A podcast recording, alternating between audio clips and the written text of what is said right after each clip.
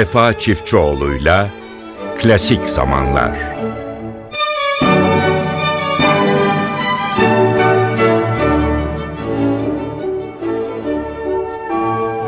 Mutlu günler değerli dinleyenlerimiz. Klasik zamanlarda NTV Radyo'da yine sizlerle birlikteyiz. Programımızın başladığı ilk günlerde sizlere bir anonsumuz olmuştu. Zaman zaman programımız içerisinde tematik e, programlar olacak diye. Ee, uzun bir aradan sonra tematik programları yapmaya başlıyoruz. Ee, bu hafta e, bir e, şefimiz ve orkestramız var.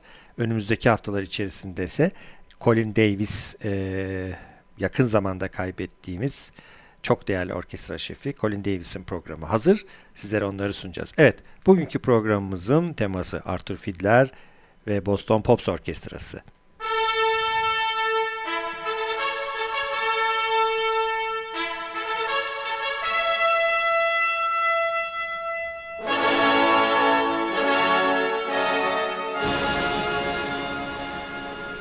İsimler vardır değerli dinleyenlerimiz. Arkasında mutlaka bir başka ismi barındırır. Mesela Eugene Ormandy dediğimiz zaman Philadelphia Orkestrası'nı her zaman hatırlarız. Leonard Bernstein denilince New York Filarmoniyi. Ee, Herbert von Karajan Berlin Filarmoniyi ile. Arthur Fiedler'le de Boston Pops Orkestrası artık özdeşleşmiş durumda. Ölümünden sonra ünlü film müziği bestecisi John Williams'a orkestra emanet edildi ama hala o eski dinleyenler Boston Pops denilince hemen Arthur Fiedler ismini hatırlayacaklardır. Arthur Fiedler yurdumuza da geldi, konserler verdi. Çok sevgili, çok değerli e, müzisyen arkadaşlarımın kendisiyle resimlerini hala evlerine gittiğim zaman duvarlarda görüyorum. O her zaman güler yüzlü, e, sıcak kişiliğiyle e, ön plana çıkan Arthur Fiedler e, 50 milyon dolara yakın bir hacim içerisinde hareket eden o plak daha sonra da CD'ye çevrilmiş Boston Pops e, efsanesini bir yerde yaratan kişi. Kendisi mi? Hayır. 1881 yılında e, kurulmuş olan orkestranın başına geçti ve bu orkestrayı gerçekten uzun yıllar, 50 yıla yakın bir süre içerisinde yönetti ve orkestrayı içinden geldiği Boston Senfoni Orkestrası'ndan belki de çok daha meşhur bir hale getirdi. Evet, şimdi isterseniz önce müzikle başlayalım. Kısa kısa aralarla Arthur Fiedler'i Boston Pops Orkestrası'nı sizlere sunarak programımıza devam edeceğiz. İlk eserimiz Debussy'nin dilimize hayal diye de çevirebileceğimiz Reverie isimli bir piyano eseri orkestraya düzenlenmiş şekliyle Arthur Fiedler yönetimindeki Boston Pops Orkestrası'ndan sunuyoruz sizlere. Thank you.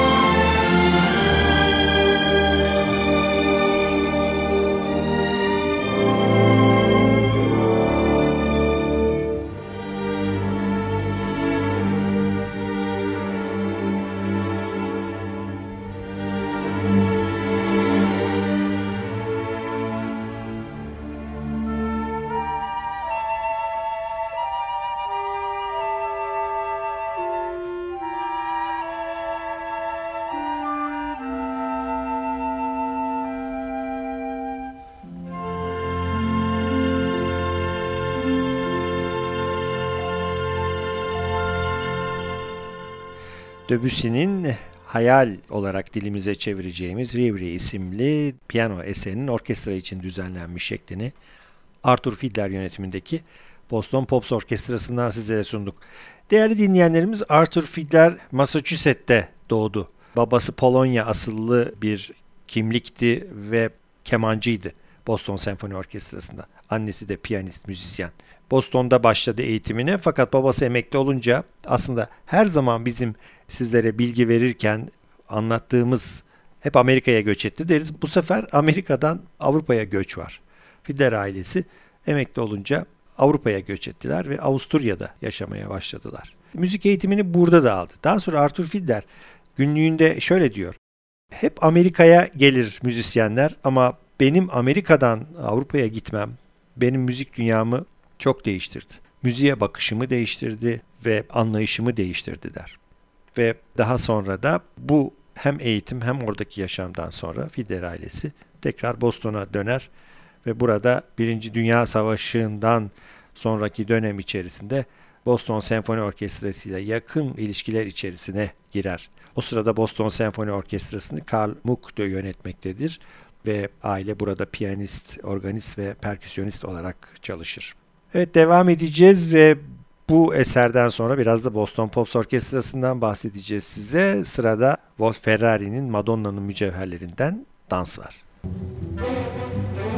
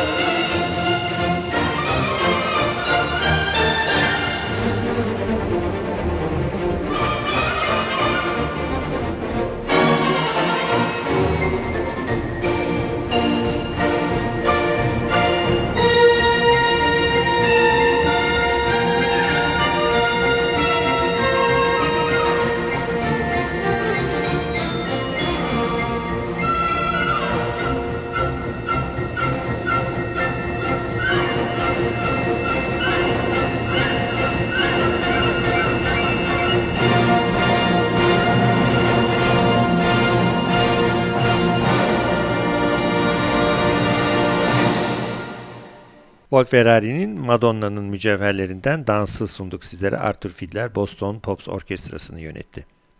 Değerli dinleyenlerimiz klasik zamanlar devam ediyor ve bu kez Boston Pops Orkestrası ile ilgili sizlere biraz bilgi aktarmak istiyorum. 1881 yılı ve Boston Senfoni Orkestrası'nın kurucularından Henry Lee Higgins'ın orkestranın klasik repertuarın yanında bir hafif müzik ve popüler müzik repertuarını da sunabilmesi için Boston Senfoni Orkestrası'nın dışında bir orkestra düşünüyor. O dönemlerde aslında senfoni orkestralarının bu tarz eserleri seslendirmesine çok hoş bakılmıyor. Gerçi günümüzde böyle bir format ve yapı yok. Özellikle çok büyük senfoni orkestralarını her türlü konserlerde görebiliyoruz ama o dönemlerde o Amerikan klasik orkestralarının döneminde hep ayrılıyor. Hollywood Bowl Senfoni Orkestrası da böyle doğdu. Boston Pops Orkestrası da böyle doğdu. Boston Senfoni Orkestrası'ndan bir grup ayrılarak, daha doğrusu ana görevi bir senfoni orkestrasında çalışmak olan sanatçılardan bir kısmı Boston Pops Orkestrası'nı kuruyor. Ve Boston Pops Orkestrası konserlere başlıyor. Bunlar aslında promenat konserleri olarak geçiyor. Promenat isminde İngiliz orkestralarının promenat konserlerinden esinlenerek alıyor orkestra. Ve orkestra bu formatı içerisinde bir anda öylesine bir talebe uğruyor ki Boston Senfoni Orkestrası biletleri son derece az satılmaya başlıyor ve Boston Pops Orkestrası'nın talebi artıyor. Aslında önce bir çekişme de oluyor. Hatta Boston'da yerel gazetelerde bundan söz ediyor. Klasik geleneğe sahip olan dinleyici de senfoni orkestrasının işlevinin azaldığını ve bir yerde deformasyon olduğunu da dile getiren eleştirmenler ve yazarlar oluyor. Ama artık öne alınmaz bir biçimde Boston Pops Orkestrası'nın yıldızı parlamaya başlıyor. Film müzikleri, Boston Pops Orkestrası için yapılmış hafif müzik eserleri, düzenlemeler özellikle düzenlemeler bir anda orkestrayı zirveye çıkarıyor. Evet devam edeceğiz. Düzenlemeler dedik. Eleanor Rigby isimli o meşhur Beatles şarkısını bir de Boston Pops Orkestrası yorumundan dinleyelim.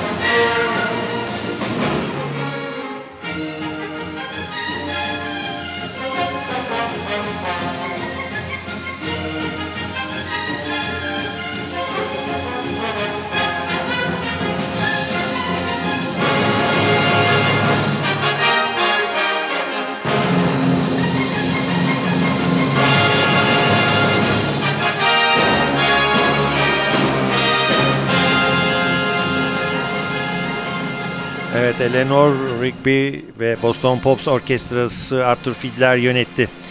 Değerli dinleyenlerimiz 1930 yılına kadar olan süreç yani kuruluş tarihinden 39 yıl sonra Arthur Fiedler orkestra tanışıyor. O güne kadar aslında orkestra pek çok e, şefle çalışıp ayrılıyor ama Arthur Fiedler'le evlilik 1930 yılında başlıyor. Ondan sonra da o 50 yıllık birliktelik başlıyor. Arthur Fiedler'in ilk yaptığı şey lokal konserleri hemen ülke çapında yaymak. Hatta yurt dışı turneleri. Derken plak çalışmaları, derken film müziği çalışmaları. Bunun yanında öğrencilere konserler ve üniversite konserleri yapmaya başlıyor. Derken yavaş yavaş Boston gazetelerinde de fikirler değişmeye başlıyor. Çünkü Boston Post Orkestrası'nın bu konserleri vermesi sonucunda Boston Senfoni Orkestrası'na olan talepler giderek artmaya başlıyor. Yani bir yerde Boston Pops Orkestrası potansiyel klasik müzik dinleyicisini Boston Senfoni Orkestrası'na çekmeye başlıyor. Aslında düşünürsek bugün de giderek zayıflayan orkestralar, yaşaması zorlaşan orkestralar için hiç de fena bir fikir değil. Evet Arthur Fiedler'le bu çalışma başladıktan kısa bir süre sonra artık neredeyse orkestra Amerika'da konser veremeyecek hale geliyor ve sık sık turnelere çağrılmaya başlıyor. Tabii ki şunu da düşünmek lazım. Boston Senfoni Orkestrası'nın içerisinden kadrosundan eleman aldığı için bu tür turneler Boston Senfoni Orkestrası'nın konserlerini de aksatmaya başlıyor. Ama daha sonra yerel yönetimlerin de desteğiyle Boston Senfoni Orkestrası'nın kadrosu daha zengin bir hale gelince kısmen de olsa bu turneler orkestraya zarar vermemeye başlıyor. Ve giderek 1960'lara doğru, 50'lere 60'lara doğru olan çalışmalar, sanatçıların çalışmaları, Amerikan romantik müziğin 2. Dünya Savaşı sonrası o romantik Amerikan döneminin parçaları da orkestraya son derece başarılı uyarlandığı için ki programımızın sonuna doğru dinleyeceksiniz bunları. Orkestra artık Amerika'nın sevgilisi haline geliyor. Yine bir klasikle devam edelim. Bach'ın aryasını sizlere sunalım. Filler yönetimindeki Boston Pops Orkestrası'nda.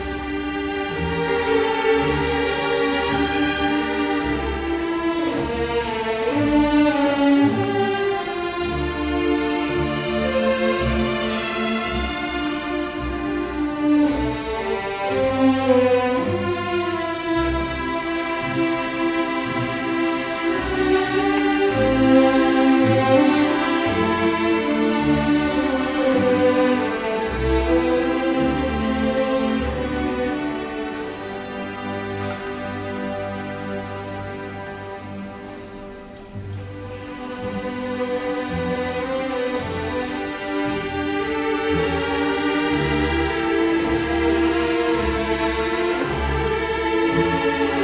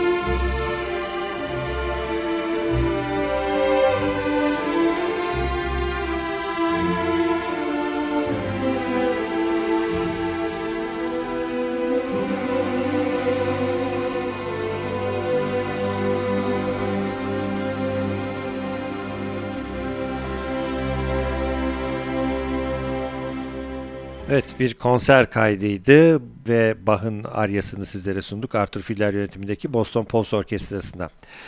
Bu popülerlik devam ettikten bir süre sonra tabii ki süre geçince orkestranın yapmak istediği, kendini yenilemek istediği konular gündeme çıktı ve Boston Pops Orkestrası televizyon programlarına başladı. Televizyon programlarından sonra da özellikle yüksek sayıda izleyiciye hitap eden alanlara geçmeye başladılar. Burada 200 bin ile 300-400 bin kişi arasındaki dinleyici kitlesine hitap etti bir orkestra. Belki bugün için hayal gibi görünebilir. Evet bu sayıda klasik müzik dinleyicisi Boston Pops Orkestrası'nı dinlemek için meydanları doldurdu. Orkestra bunun dışında ülkenin de genel özel günlerinde mesela bağımsızlık gününde buna bağlı özel günlerinde de bir yerde bir sembol orkestra oldu. Konserler verdi etkinliklerin açılışında konserler verdi. Resmen artık Boston Pops Orkestrası bir semboldü. Biraz önce söyledik. 50'li 60'lı yıllardan sonra o romantik dönemin parçaları da orkestraya düzenlendi ve bir başka keyif kattı müziğe. İşte onlardan ikisi Moon River ve Love Me Tender.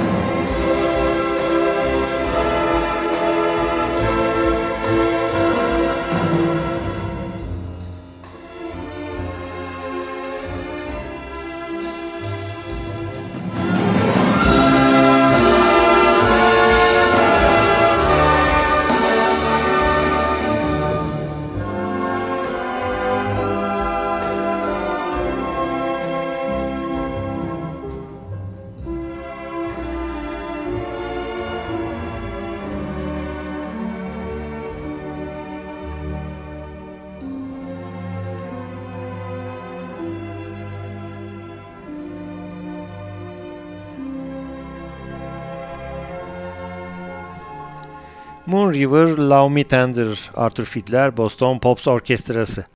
Efendim biraz da Arthur Fiedler'den söz edelim. 1930'da Boston Pops Orkestrası ile çalışmaya başladıktan sonra Arthur Fiedler kısa süre içerisinde ülkenin çeşitli yerlerinden konser davetleri aldı. Bunun yanında yurt dışına da turne yaptı. Biraz önce dediğim gibi Türkiye'ye bile geldi Arthur Fiedler. Ve onu aslında bir pops orkestrasının başında hafif müzik, light müzik olarak yöneticisi olarak tanıyanlar Arthur Fiedler'i birdenbire bir orkestra şefi olarak ne kadar değerli bir kimliği olduğunu da gördüler.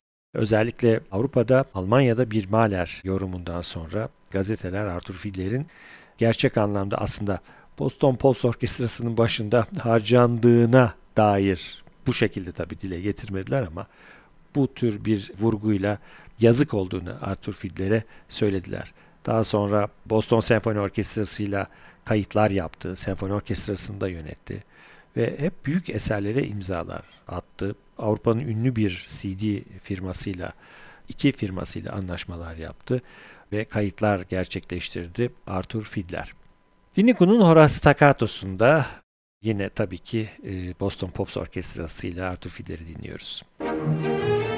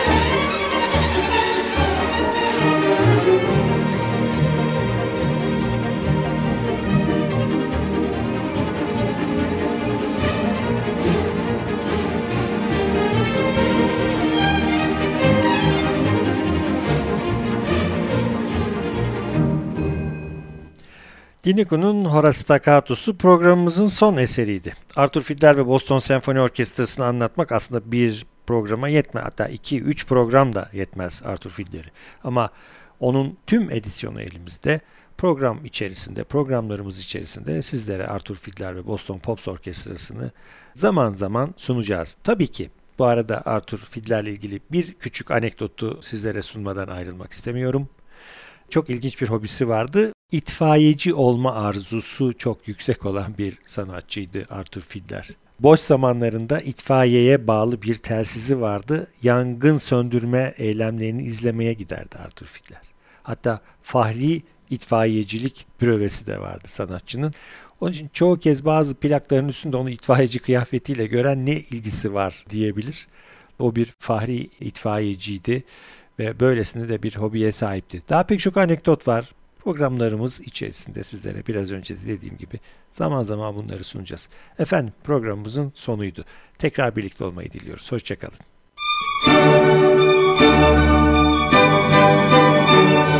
Vefa Çiftçioğlu'yla Klasik Zamanlar